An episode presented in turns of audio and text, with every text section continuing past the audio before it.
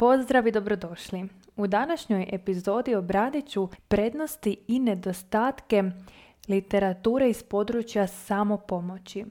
Iako je ta literatura na zaista dobrom glasu i to sa razlogom, mislim da našem društvu ponekad nedostaje da kritički sagleda neke stvari koje su opće prihvaćene i obilježene kao dobre. Ja se slažem svakako sa time da je self-help literatura i tekako korisna i da može biti vrlo pozitivna za nas, ali svejedno mislim da je važno i dobro za nas da i tu temu sagledamo iz više različitih perspektiva i da vidimo može li nešto što je opće prihvaćeno kao pozitivno za nas u nekom trenutku postati negativno. Prvi primjer koji mi pada na pamet je kada mi je moja trenerica jednom rekla da to što je voće zdravo ne znači da se može jesti u neograničenim količinama kao što sam ja nekada radila. Dakle, je dobro i je zdravo, ali previše te fruktoze iz voća može djelovati negativno na moje tijelo. To je čisto mali uvodni primjer kako neka dobra stvar može biti i loša po nas ako je ne znamo koristiti. Drugi primjer toga bi bila i tehnologija, društvene mreže i da sad ne nabrajam dalje. Iako sam najavila da ću se u ovoj epizodi baviti i prednostima i nedostacima, vjerujem da su prednosti literature iz područja psihologije, psihoterapije, coachinga i tome slično vrlo poznate, tako da ću se na njima kraće zadržati. Čitanje knjiga iz domene samopomoći je svakako izvrstan prvi korak kada krećemo u osobni razvoj. I mislim da je tu jako važno da razdvojimo što znači raditi na sebi, a što znači čitati literaturu iz domene rada na sebi. Naravno, educiranje je prvi korak prema radu na sebi, ali kasnije ćemo malo vidjeti i što kada zapnemo na tom prvom koraku. Ono što nam svakako ova literatura donosi je osvještavanje o različitim dijelovima nas i našeg života o kojima ranije nismo imali priliku učiti. S jedne strane, ono od koga učimo o sebi i o svijetu jesu naši roditelji, odnosno naša primarna obitelj, a drugo su škola, učitelji, odnosno ta neka šira zajednica. E sad pitanje se postavlja pa kada smo to trebali učiti ove neke stvari koje kasnije postaju vrlo važne kao što su osobne granice.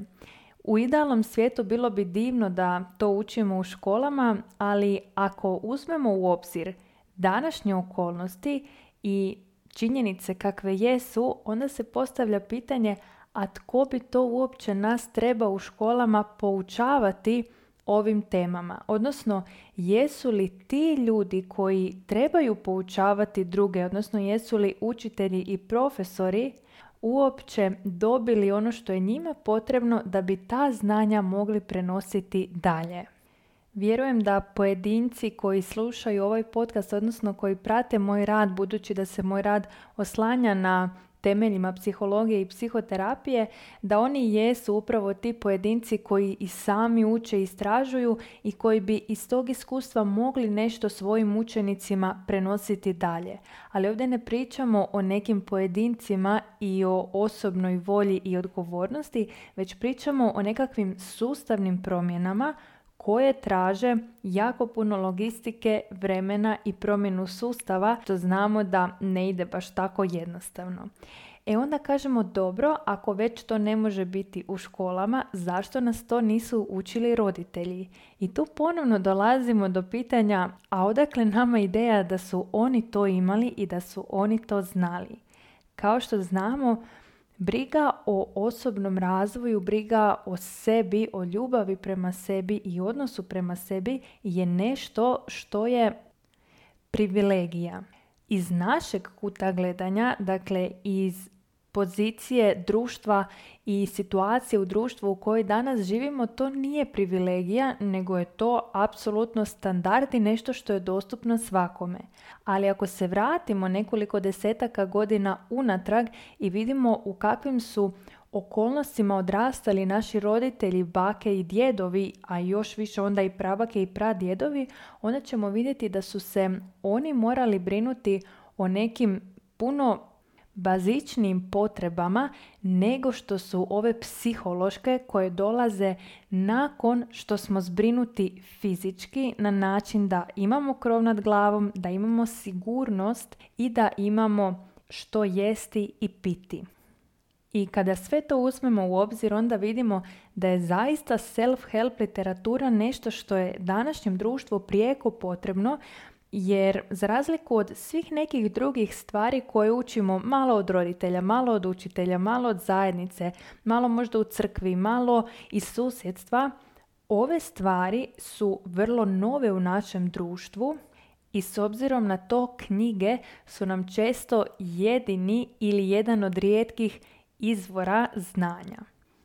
Naravno, sada se već u proteklih nekoliko godina to lijepo razvija i mijenja, dakle postoje različiti projekti, profili, pojedinci i tome slično koji progovaraju o ovim važnim temama i moja je također inicijalna ideja kada sam ja otvarala blog bila upravo ta da podijelim informacije koje su meni pomogle da promijenim svoj život, a koje sam naučila educirajući se za psihoterapeuta, da to podijelim široj javnosti, odnosno onoj populaciji kojoj psihoterapija i sva znanja iz nje nisu toliko dostupna. Dakle, možemo reći što se tiče prednosti self-help literature da je to svakako prvenstveno osvještavanje o nekim važnim temama kojih možda niti ranije nismo bili svjesni, a onda i upoznavanje sa sobom, sa svijetom i sa različitim alatima koji nam pomažu da živimo zadovoljnije. E sad, s druge strane, koji bi to bili nedostaci ovog načina učenja o sebi i svijetu? Malo prije sam spomenula kako nam iščitavanje self-help literature nudi jako puno alata koji nam mogu pomoći da promijenimo svoj život, svoje zadovoljstvo bez obzira na vanjske okolnosti, svoje osjećaje bez obzira na to kako se drugi ljudi ponašaju i tako dalje. E sad, to što mi imamo alate ne znači da ih koristimo.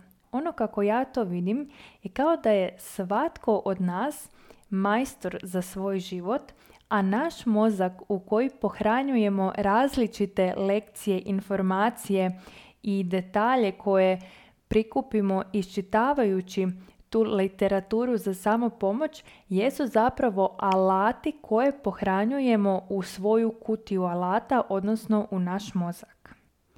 No kao što znamo, Činjenica da majstor nosi svoj alat sa sobom ne znači da će nama problem biti riješen, odnosno da će nešto što treba u našem kućanstvu biti popravljeno zaista i biti. Ono što je potrebno je da on izvadi adekvatan alat u adekvatnom trenutku za pojedini problem kojeg treba riješiti i tek tada možemo očekivati da će neki kvar biti otklonjen.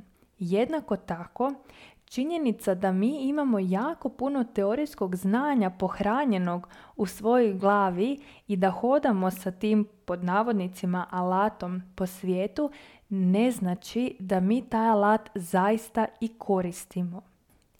I zato ja ne bih rekla da je znanje moć, već da je znanje potencijal moći.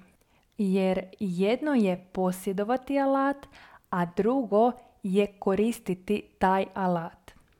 I tu bih se kratko zadržala na definiciji znanja, budući da nekako u društvu općenito doživljavamo da osoba koja posjeduje velik broj informacija ima veliko znanje.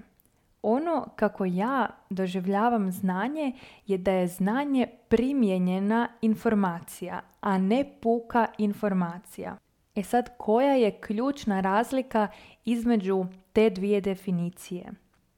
Ono kako ja vidim tu razliku je da je informacija preduvjet znanja kojeg ako koristim i ako tu informaciju iskoristim u idućim akcijama, povežem sa svojim dotadašnjim iskustvom, povežem sa svojim uvjerenjima, vrijednostima, doživljajima, emocijama i tome slično, tek onda ta informacija koju sam primijenila u konkretnoj situaciji postaje znanje. Dakle, znanje možemo definirati kao primijenjenu informaciju, odnosno informacija plus akcija. I nedavno kada sam razmišljala o ovoj temi mi je došla asocijacija aparata za kavu. Možda se to dogodilo baš zato što sam razmišljajući na tu temu taman sebi pripremala kavu na aparatu, ali ono čega sam se prisjetila jesu automati koji su bili u srednjim školama. Ja sam ih često koristila kada sam imala debatne turnire i ono kako to funkcionira, vjerujem da su se svi nekad susreli sa time je ja bih ubacila novčiće i dobila bih kao proizvod gotovu kavu. E sad, što se tu dogodilo između mog ubacivanja novčića i dobivanja kave? Dakle, ja ubacim novčić kao informaciju. Nakon što sam ja ubacila tu informaciju, aparat se pokreće i radi određene procese unutar sebe i kao rezultat toga isporučuje mi rezultat koji je drugačiji od onoga kojeg sam ja ubacila. Dakle, ja nisam dobila ponovno novčiće van, nego sam dobila kavu. E sad, čemu cijela ova metafora i zašto toliko detaljno opisujem proces dobivanja kave?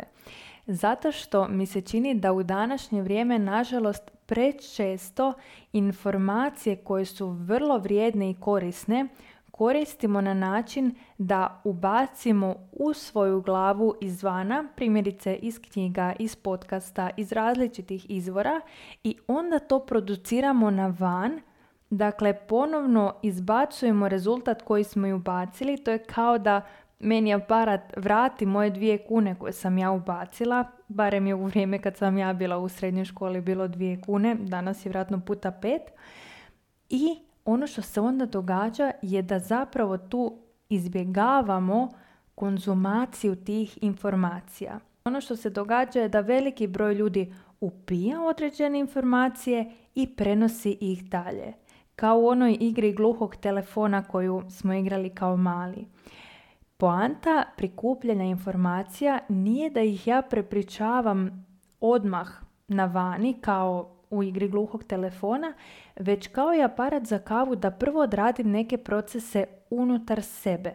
A to znači da te informacije koje sam upila iskoristim da napravim određene procese u svojoj glavi, a to znači da integriram te informacije, a značu da sam integrirala onda kada ih koristim u svoj svakodnevici, da te informacije povežem sa svojim iskustvom, na svom životnom primjeru, da ih povežem sa nekim svojim prošlim iskustvima, planovima za budućnost i tek onda produciram krajnji rezultat na van, a to je kava, a ne novčići odnosno to je iskustveno znanje, a ne prepričano znanje koje sam i ja upila izvana. E sad, zašto uopće o svemu ovome pričam ovako detaljno i zašto sam tu temu razložila toliko u detalje?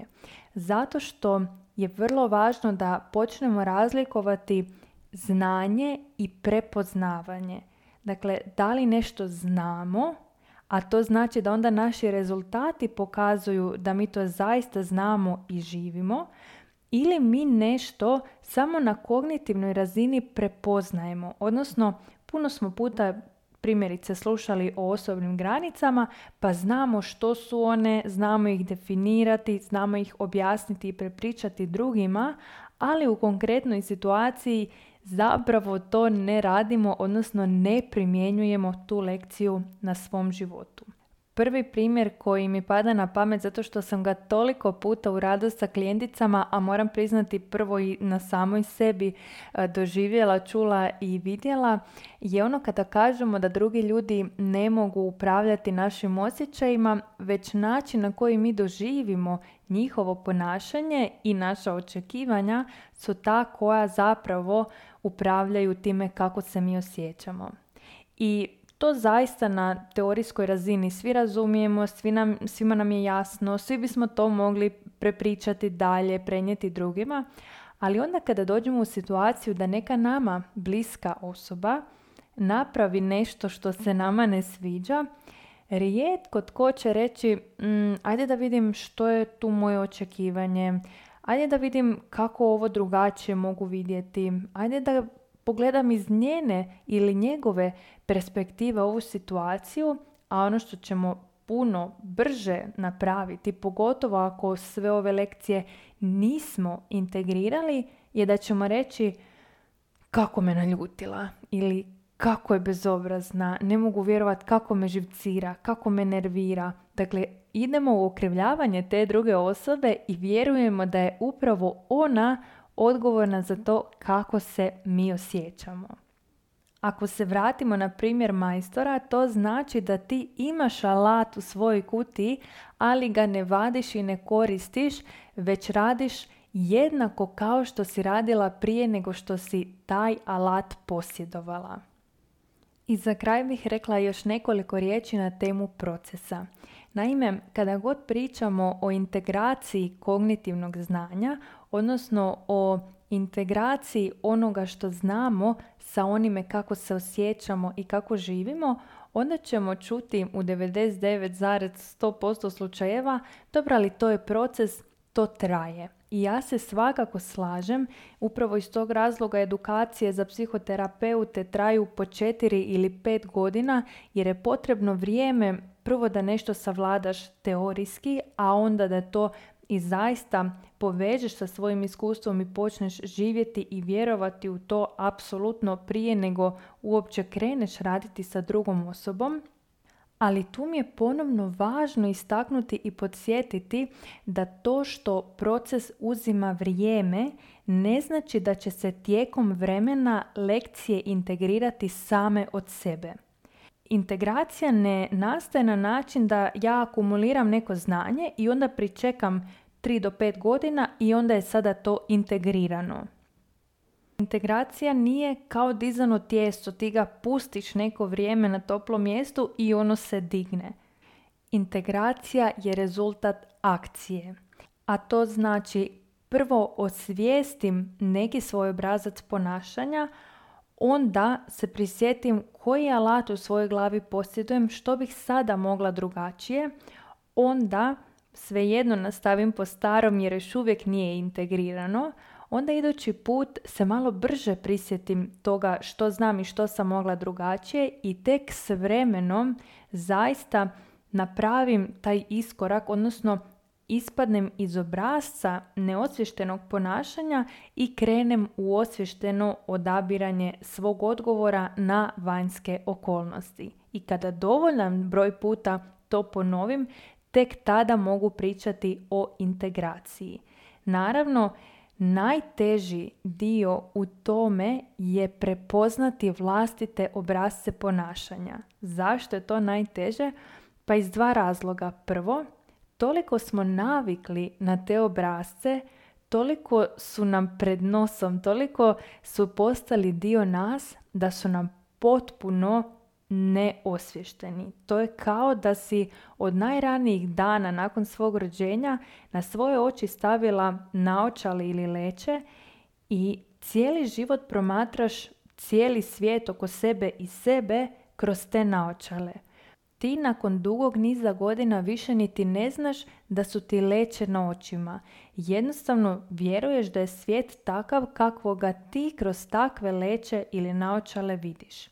I zato je u osobnom razvoju vrlo važno da imamo suradnike, pomoćnike, odnosno stručne osobe koje će nam pomoći osvijetliti te naše slijepe pjege. I upravo je to razlog zašto psihoterapeuti svejedno imaju svoje psihoterapeute i supervizore, jer nije dovoljno da ja posjedujem neko znanje. Svejedno će mi se događati da ja kod sebe ne prepoznajem neke obrase o koje se konstantno spotičem i zato mi treba druga osoba da mi pomogne da ih osvijestim. I za kraj ove epizode želim te pozvati da ako još nisi se pridružiš newsletter zajednici gdje ćeš dobiti besplatan priručnik samopouzdana žena koja je također literatura koja se ubraja u self-help literaturu, odnosno to je jedan priručnik koji će ti povezati teorijsko znanje i vježbe koje ti mogu rasvijetliti neke tvoje obrazce ponašanja, odnosno pomoći ti da tu teoriju integriraš u svoju svakodnevicu.